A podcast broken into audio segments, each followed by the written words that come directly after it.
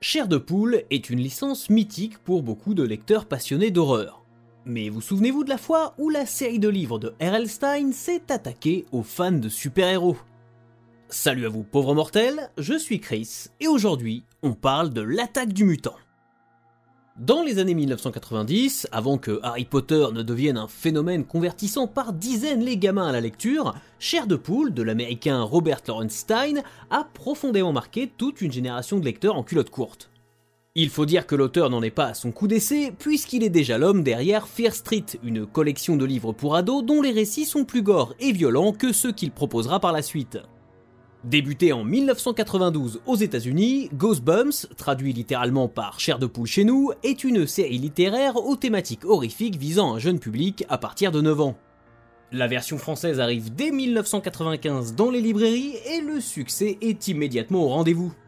Pantins maléfiques, loups-garous, masques hantés, créatures cachées dans les placards et sous l'évier, la galerie de monstres plus ou moins originaux peuplant les romans de R.L. Stein a sans doute traumatisé certains et certaines d'entre vous. Si vous faites partie de celles et ceux qui ont grandi avec Chair de Poule, vous vous souvenez sûrement de son adaptation télévisée.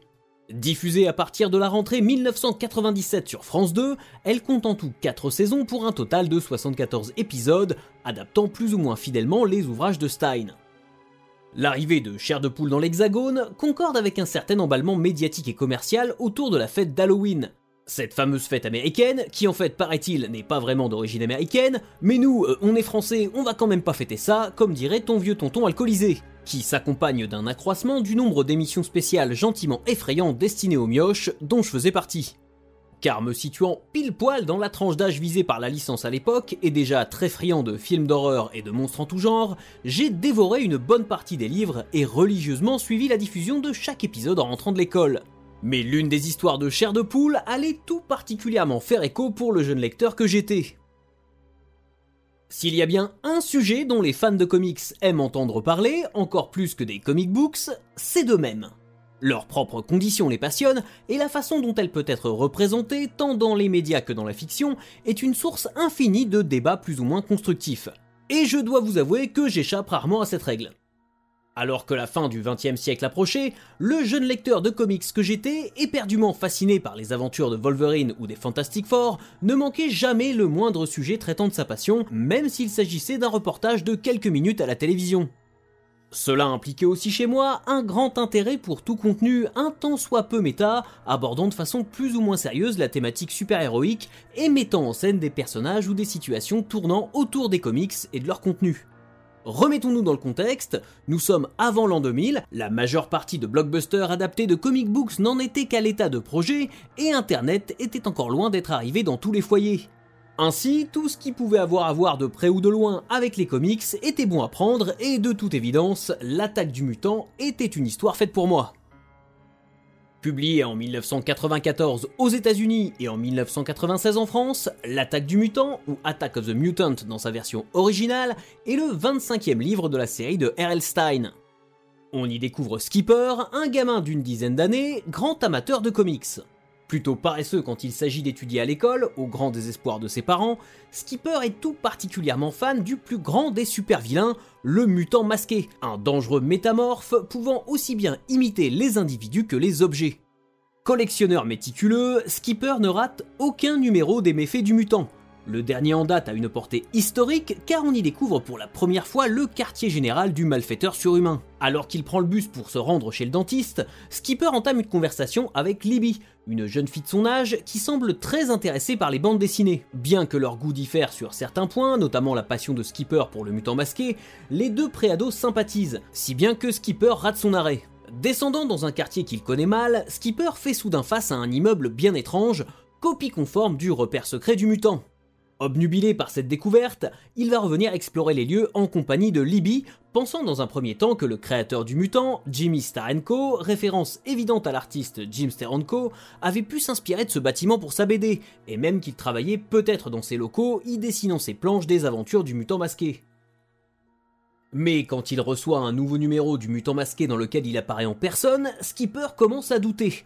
Où se situe la frontière entre la fiction et la réalité? Le mutant masqué est-il réel? Et si oui, doit-il venir en aide au héros Galloping Gazelle, un justicier doté d'une hyper vitesse, retenu prisonnier au QG du mutant? Prenant son courage à deux mains, Skipper part affronter le super vilain et découvre finalement que Libby et lui ne font qu'un. Le mutant, en quête d'un nouvel adversaire, a décidé qu'un fan aussi pointu que Skipper était une proie idéale. Le jeune garçon apprend qu'en passant la porte du bâtiment, il est instantanément devenu un personnage de comic book, et il va finalement profiter de ce nouveau statut pour piéger le mutant masqué et en venir à bout. L'histoire se conclut sur une fin ouverte typique des récits d'épouvante, laissant entendre que Skipper est peut-être vraiment devenu un super-héros, Elastic Boy. Peut-être plus que le roman, c'est surtout la version télévisée qui m'a marqué à l'époque. Ayant les honneurs d'un double épisode au cours de la deuxième saison de la série télé de Poule, l'attaque du mutant avait totalement séduit le petit fan de comics que j'étais déjà. Pourtant, aujourd'hui, avec un peu de recul, le roman et son adaptation sont surtout une série de clichés un peu lourds autour de la bande dessinée américaine de super-héros. Bien que l'on ne puisse pas vraiment attribuer à R.L. Stein un discours orienté quant aux comic books, l'auteur n'ayant visiblement ni l'objectif de les dénigrer ni celui de les défendre, la galerie de personnages de l'attaque du mutant est une collection de stéréotypes comme on n'oserait plus en faire. Skipper est une véritable caricature, Gamin bedonnant au physique disgracieux et au ton assez insupportable, il prend de haut quiconque critique ses BD préférés et est donc ostracisé par les autres enfants. Ses résultats scolaires sont médiocres, sans doute car sa passion passe avant les études, et ses parents ne se privent pas de lui rappeler que les comics sont des lectures abrutissantes qui vont lui faire rater sa vie. Notre héros tombe donc sans aucun problème dans le guet-apens tendu par le super vilain, qui profite de sa crédulité et de son manque de relations sociales pour l'attirer en prenant les traits d'une femme fatale de 10 ans.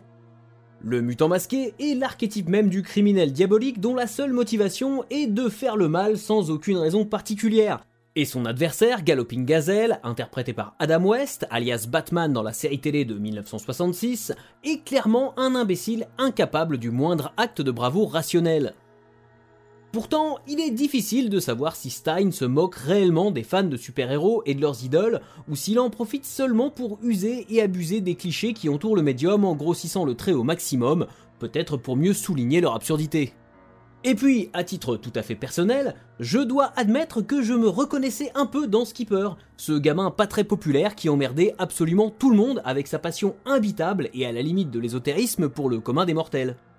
Quoi qu'il en soit, malgré le fait que R.L. Stein considère l'attaque du mutant comme l'un des livres les plus surprenants de la série Chair de Poule, il est aussi l'un des moins appréciés du public, sans doute car assez éloigné du reste des romans. Son univers tournant autour des comics ne parle pas forcément aux gamins qui n'en sont pas connaisseurs, et ses personnages aux costumes bariolés sont bien loin des figures horrifiques classiques telles que les momies ou les loups-garous. Mais cette histoire conserve pourtant quelques qualités tout à fait remarquables, comme celle de jouer très intelligemment avec la frontière entre l'imaginaire et la réalité en ménageant brillamment le suspense, ou d'initier mine de rien les plus jeunes au méta et à la façon dont une fiction peut traiter d'elle-même et des œuvres qui l'inspirent. On notera que l'attaque du mutant a été adaptée en jeu vidéo en 1997, un produit dérivé assez exotique qui résume parfaitement le phénomène culturel chair de poule. Si Cher de Poule jouit encore d'un succès certain aujourd'hui, en témoigne une nouvelle adaptation sur Disney+, mais également des comics parus chez IDW aux États-Unis, l'œuvre de R.L. Stein est surtout une magnifique démonstration de la façon dont les codes de l'horreur, genre habituellement réservés aux adultes, peuvent être inculqués aux enfants. Loin des paniques morales et des ligues de parents en colère, il faut se rappeler que les êtres humains que nous sommes aiment se faire peur et que les enfants n'échappent pas à cette règle. Pour peu qu'ils soient accompagnés et guidés dans leur découverte, plutôt que d'être éduqués à craindre et à rejeter ce que leurs parents ne peuvent pas ou ne veulent pas comprendre, il n'y a aucune raison de ne pas les laisser frissonner de temps en temps. Il en va de même pour la bande dessinée, n'en déplaise aux géniteurs de Skipper, qui n'est en aucun cas la lecture abétissante que certains combattent encore, plutôt que de l'intégrer comme une culture à part entière au programme scolaire. Et puis, avoir quelques bases en comics de super-héros, ça pourrait bien vous servir le jour où vous oublierez de descendre du bus. Voilà, si cet épisode vous a plu, n'hésitez pas à le partager sur les réseaux sociaux. Je vous rappelle qu'il est disponible sur toutes vos plateformes d'écoute préférées de Spotify à iTunes, en passant par Deezer et Google Podcast. N'oubliez pas que vous pouvez vous abonner gratuitement à mon Substack pour ne rien rater et recevoir mes articles, podcasts et vidéos directement dans votre boîte mail, sans intermédiaire ni publicité. Si vous en avez la possibilité, vous pouvez également souscrire à une formule payante mensuelle ou annuelle pour soutenir mon travail et me permettre de bosser dans de meilleures conditions. Et jusqu'à la prochaine fois, je compte sur vous pour avoir de saines lectures.